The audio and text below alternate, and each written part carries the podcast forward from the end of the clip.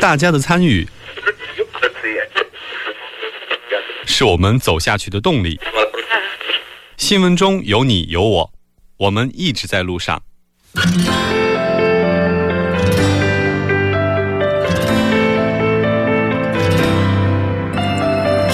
参与我们的节目，您可以通过手机短信的方式发送短信到井号幺零幺三，每条短信会收取五十韩元的通信费用，或者可以进入我们官方网站三 w 点 tbs 点 s o u r 点 kr 进行留言，我们期待大家的参与。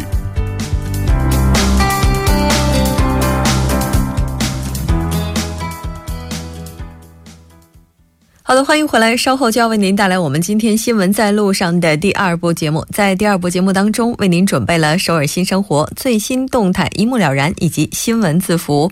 稍后依然是广告事件，广告过后马上回来。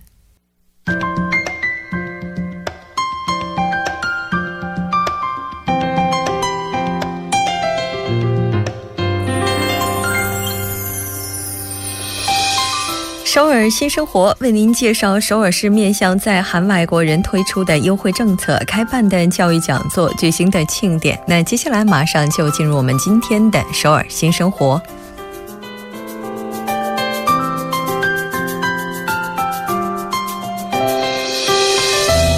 先来看一下今天的第一条消息：行政自治部为已经获得外国人登陆证的外国人以及居住在韩国国内的外国国籍同胞，扩大本人署名事实确认书的发行机关权限。具体呢，将从市长、区政府长、意面长扩大到郡守、洞长以及参与所长。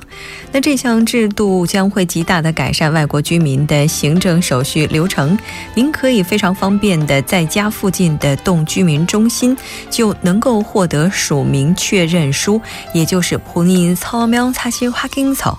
那本人署名实施确认书是与印鉴证明书有着同等公信力，本人亲自确认记载的内容，并且签字，在提交给行政机关之后进行确认的一项。制度，具体的内容你也可以来到你所居住地的动居民中心进行更加详细的咨询。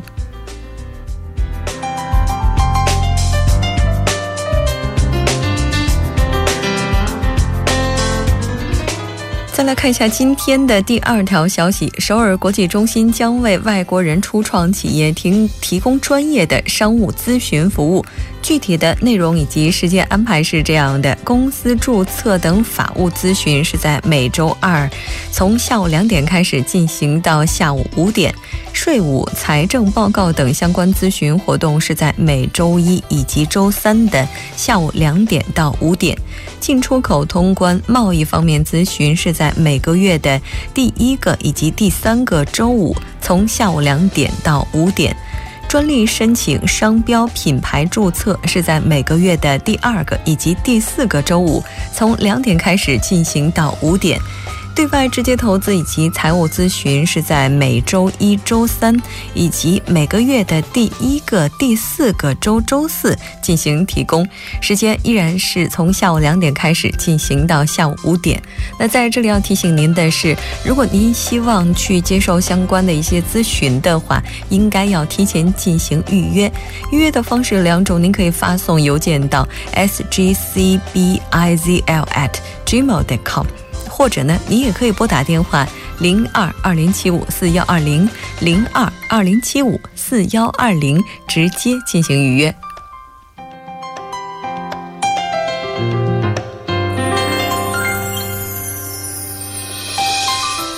再来看一下今天的最后一条消息：二零一七年 KAC 韩国航空公社返乡活动现在马上就要开始了。那这次活动也是第三十一、第三十二次。这次参与的国家是日本、中国、越南、菲律宾。返乡的具体时间，第三十一次是在十月二十六号，也就是星期四；第三十二次呢是十一月三十号，星期四。返乡的期限是在十天九夜，又或者是十五天十四夜，您可以二选其一。申请的时间截止到七月七号，当然它也是有一些申请条件的。收入在中位收入百分之七十以下者，在韩国居住三年以上，并且三年之内无返乡记录，并且没有其他海外这样一些经历的多文化家庭，您都可以进行申请。除此之外，还有一项就是，并没有参与过韩国航空公社组织的类似返乡活动者。具体的申请方法，您可以登录官网三 w 点 redcross 点 o r 点 k r，也就是三 w 点 r e d c r o s s 点 o r 点 k r 这个网站就可以进行具体的申请了。那当然，如果您要是这个想要直接用邮件的方式进行申请的话，也可以登录官网确认邮寄地址。好的，以上就是我们今天首尔新生活的全部内容。希望这些信息能够给大家的首尔生活带来帮助。稍事休息，马上为您带来今天的最新动态，一目了然。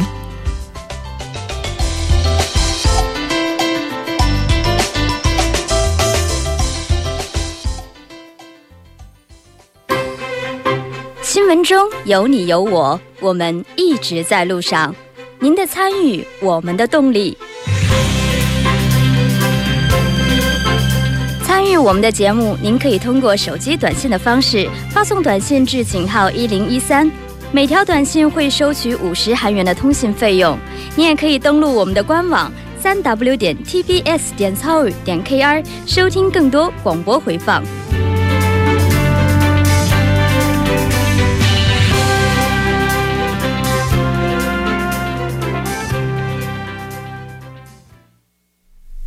最新动态一目了然。接下来，我们将通过嘉宾的独特视角来了解最新动态。那今天我们请到的嘉宾依然是董科，董科你好，木真你好，很高兴跟董科今天在最新动态当中一起来了解动态。那昨天我们的董科也是做客了我们的新闻放大镜，今天依然要回到最新动态。今天带来的是什么呢？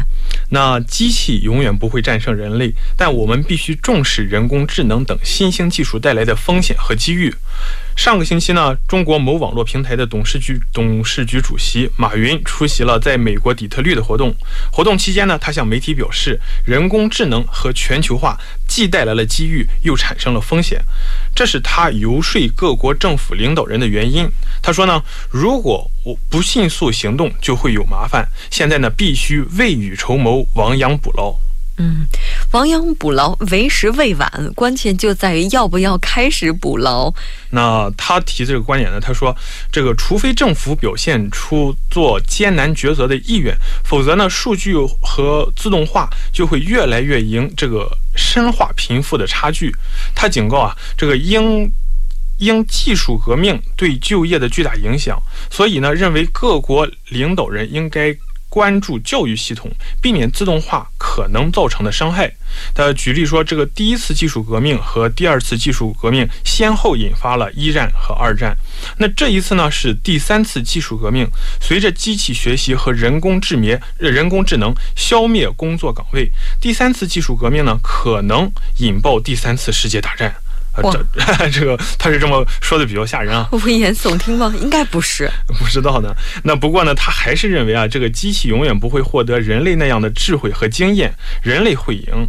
但是呢，现在不应该这个制造像人类的机器，应该保证机器可以做人类无法胜任的工作。那这是我们应该做的。嗯，哎，而且这个观点呢，他也不是说了一次两次，他这他这个在今年三月份，就是三个月之前的深圳举行的中国 IT 领袖峰会上。他也表示过，说未来要思考的呢，不是人工智能，而是机器智能。那就是说，如何让机器成为人类最好的伙伴，而不是人类最大的对手。然后呢，五月的时候，他也在贵阳这这个数博会上表示说，哎，这个机器比人做得好，这个这个不是什么，这不算什么。嗯，机器做人做不了的，这个才是了不起的事情。对这个我是挺赞成的，因为如果机器人能够完成所有人类可以完成的工作的话，那对于人类来讲啊，当然这是一种竞争，也是一种怎么讲激励吧。但是当机器人能够做人类完成不了的这，它可能才能够形成一个互相的这种推动的这样一种力。嗯。那你看你的这个格局就比较高了，我呢，我只是对他的一些比较有意思的这个观点感感兴趣啊。他他就是他说了一个观点，就是说什么说这个人工智能，哎，以后可能带一些益处，比如说减少人类的工作时长，哎，多一让这个让我们人类呢多一些这个旅游休闲的时间。他他就是预计啊，他预计他说，如果今天人们呢能去三十个地方旅游，那以后呢可能去三百个地方。那未来三十年的时候呢，这个人们每天只需要工作四个小时，可能一周工作四天。那他说他的这个祖父当年在农村一天干十六个小时的农活，非常忙。但是呢，现在呢，我们一周工作五天，每天工作八小时，也很忙。那对于这个人工智能呢，解放人类工作，哎呦，就是他提的这个观点，就说，哎，我们以后每天工作的时间会变少。哎，我是，你看这个这个，你看我们从小就这么想的嘛。这个将来机器人社会，我们就什么活都不用干了，光让机器人干活。那人工智能，它这个东西是不是它更高级？它比机器人还要。是吧？它一个基础的机器人的这么一个智能。其实人类最开始发明机器人的时候，就是为了让自己从单纯的劳动当中解放出来吧。我记得最受欢迎的机器人哈，在我的印象当中，很多人当时在填一个调查报告的时候都写打扫。我不知道你有没有印象，就是做家务之类的，就是希望自己从这种毫无意义的重复劳动当中被解放出来。是的，那这个工作其实也是人类可以做的，但我们现在呢，希望机器人能够做我们不能做的。其实我们对它的期待还是挺高的哈。那如果按照刚才说的这个，一个人他每天工作就几个小时，那就剩下的时间干嘛呢？那现在呢，我们每天工作八个小时。如果以后呢，借助人工智能，我们四个小时，你想想就能完成任务。那剩下四小时，我们就可以去做自己更喜欢、更有意义的事情，是吧？然后创造财，创造新的财富。那我们可以寻找新的定位和职业，把最重要、最高级的这个任务留给人类自己。那这才是这个资源集中和高效智能的社会。嗯，不过具体的话呢，这个再怎么去再具体一些的话，真的这个需要非常大的前瞻性才能回答这个问题啊。嗯，那就好像这个两百年前每天工作十六个小时的那个马云的爷爷，他也想不明白。那这个这个这个以后在办公室里每天工作八个小时这个工作方式，说这个怎么怎么做？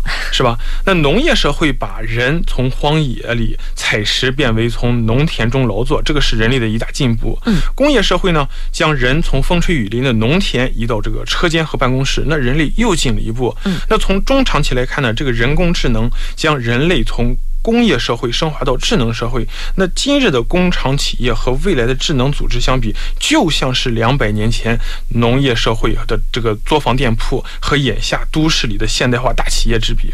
所以这个工种变化至少要这个比工人和农民的差别还要大，嗯，是吧？所以怎么这个具体？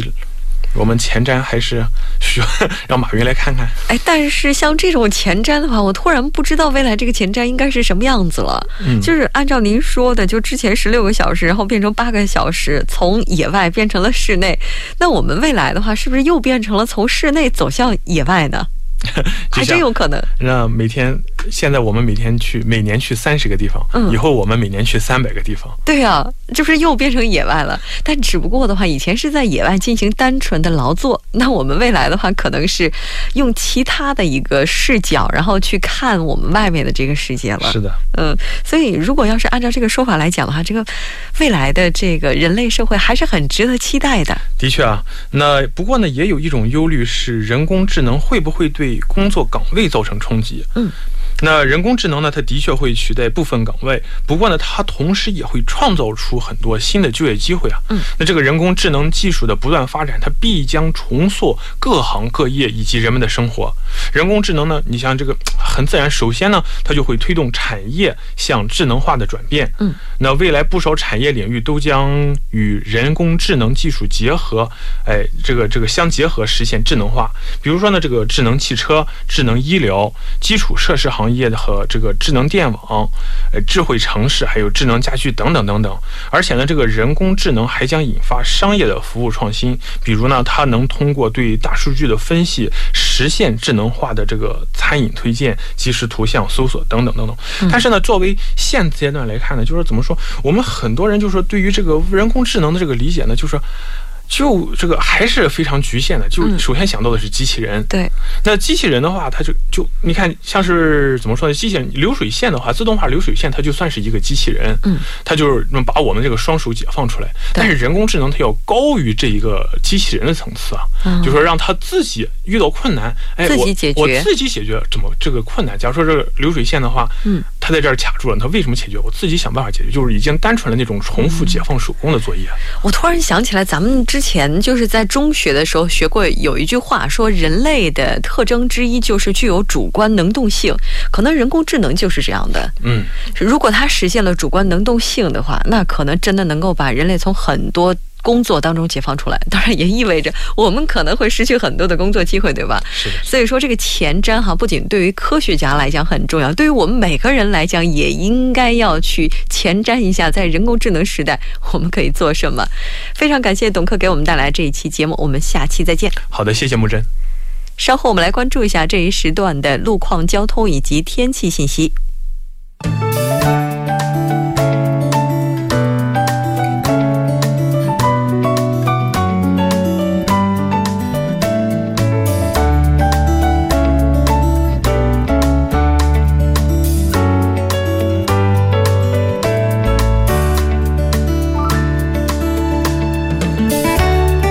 晚间六点四十八分，这里依然是由尹月为大家带来最新的首尔市交通及天气情况。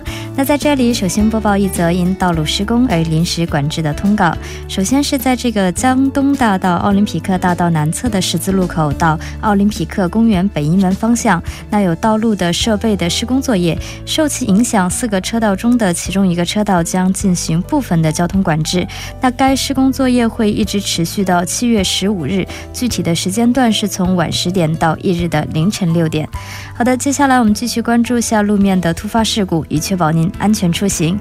那第一条是发生在京釜高速公路首尔方向板桥附近的四车道，那有交通追尾事故，那后续交通受其影响停滞不前，还望您参考路段小心驾驶。还有第二条是发生在内部循环路圣水 JC 方向延禧到宏济的二车道，那同样有交通追尾事故，后续交通还望您参考路段提前变道。好的，接下来我们继续关注一下高速的路况。那在内部循环高速公路圣水 G C 方向，是从城山交叉路到延禧交叉路、宏济交叉路到洪恩交叉路，还有红志门隧道等路段，目前车多。那车速是以平均时速二十千米每小时的速度缓慢前进。那位于对面的城山方向，路况则相对较好。好的，接下来我们继续关注下今明两天的天气播报情况。今天晚间至明天凌晨多云，西南风二级，最低气温零上二十二度。明天白天多云，会有阵雨，西南偏西风二级，最高气温零上三十度。好的，以上就是这一时段的天气与交通信息，稍后我还会再回来。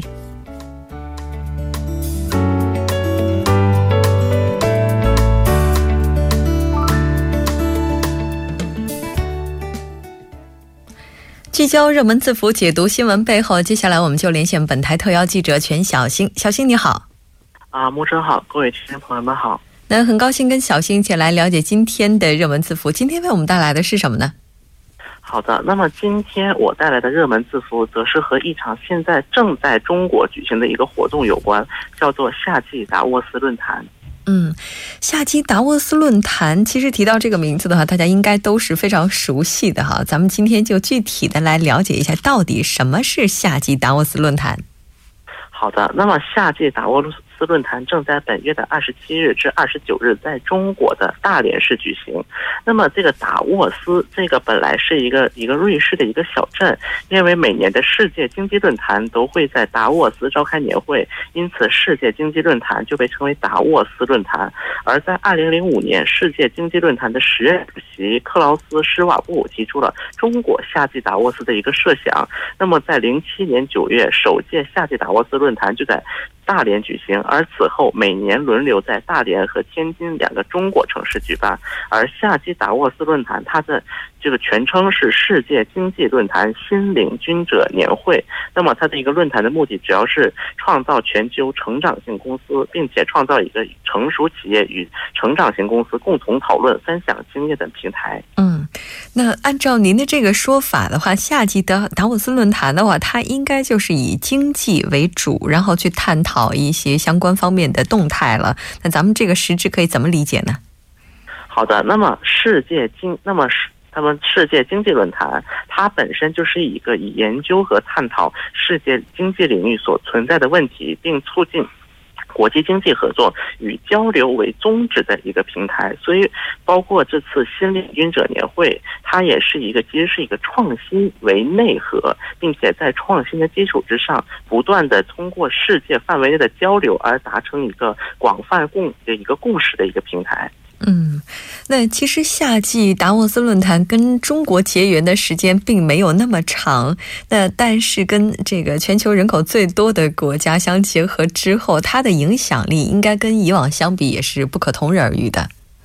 是的，那么夏季达沃斯论坛首次与中国结缘是在二零零六年的六月，当时世界。经济论坛的北京代表处正式成立，而在零七年与中国结缘以来，影响力可以说持续发酵，并且与中国高速发展的经济以不断完善的一个创新的一个沃土相结合，并且持续的散发着它独有的影响力。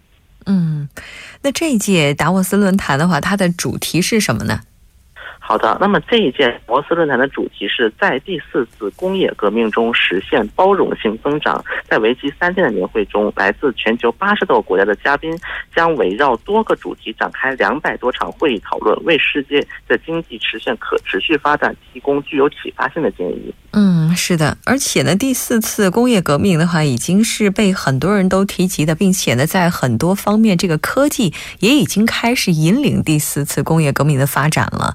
那在这个我们所提到的第四次工业革命当中，有一个词是最被人们所热议的，就是人工智能。那在这届达沃斯论坛上，有没有讨论相关的一些观点呢？啊，好的。那么我们可以说，像这一次的主题，因为是提到了工第四次工业革命的包容性增长，那么呢，在这过程中如何应对第四次工业革命，并且降低其中的潜在风险，推广以人为本的技术，就成为了一个比较核心的议题。那么呢，就是在这过程中有许多新技术的是其中人工智能是比较重要的一个部分。我们也可以说，人工智能在第四次工业革命中是具有决定性的一个组成部分。那么与此同时，在今年的这个年会上有将近数十场讨论会来讨论这方面的话题。嗯，是的，刚才您提到的有一个包容性增长，那这也是中国国家的总理李克强在二十七号出席开幕式并且发表特别致辞的时候提到的。那他也指出了这个概念就是增强社会的公平性以及发展的普惠性，所以它的核心还是在于实现可持续增长，对吧？是的，那么这国务院总理李克强在致辞中是以发表了这么一句话，他说了：“这个青山是代表了世界的稳定性、人类的可持续性、人类文明的不可间断性。那么，只要我们咬定青山不放松，就可以用足够的稳定来战胜世界上的一个不确定性的一个发展的趋势。”嗯，是的，而且在这次为期三天的年会当中，来自全球八十多个国家的两千多位嘉宾，也是围绕着以人为本的技术这样一个主题，开展了大概两百多场的会议讨论。是的，那么，那么。特别是在比如说，在二零一七年在达沃斯的一个分论坛“转型中的世界：人工智能与机器人”上，主持人就和观包括现场的观众和嘉宾做了一个研讨，认为 AI 的管理是要严要松。那么呢，取大部分的一个意见还是偏向于别把 AI 管得那么紧。虽然我们说 AI 它也有可能影响人类，但是在我们人类的一个不断的管理和使用之下，它也能也能够为更多的为人类而造福，做一些我们做不到的工作。嗯，是的。其实，在之前的讨论节目当中，我们有一位嘉宾，他是律师黄平平律师，也曾经提到过，说法律有的时候可能是需要为这些科技让道的，就让他们先去发展，然后再适当的加以规范，这可能也是一种必然。